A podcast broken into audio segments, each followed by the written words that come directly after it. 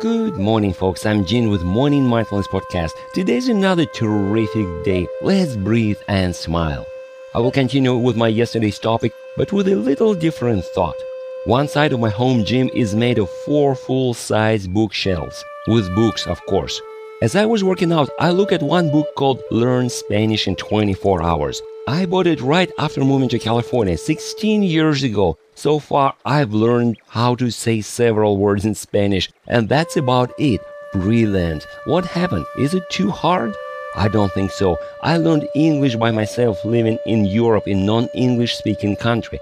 I learned a shorthand so I could write every lecture word by word. I learned several computer languages from simple basic and HTML to Prolog, C Sharp and JavaScript. Just because I like it. Genius. Yeah, you have to be gene to be genius. Just kidding.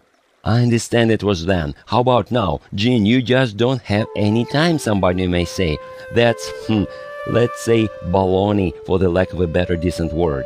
After I didn't have time to study Spanish, I've been finding enough time to learn Japanese music and Japanese notation, playing one of the most difficult instruments. And Gregg shorthand, another version I've been learning for fun. And hand engraving and jewelry making and tea ceremony and podcasting. And should I keep going?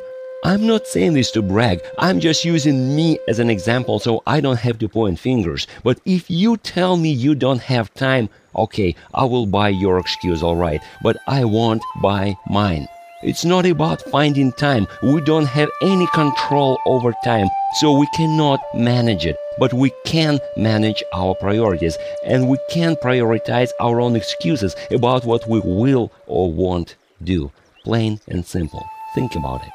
Thanks for stopping by. You can subscribe to my podcast or contact me through my site hvln.org. Now let's breathe and smile. I'll talk to you next time.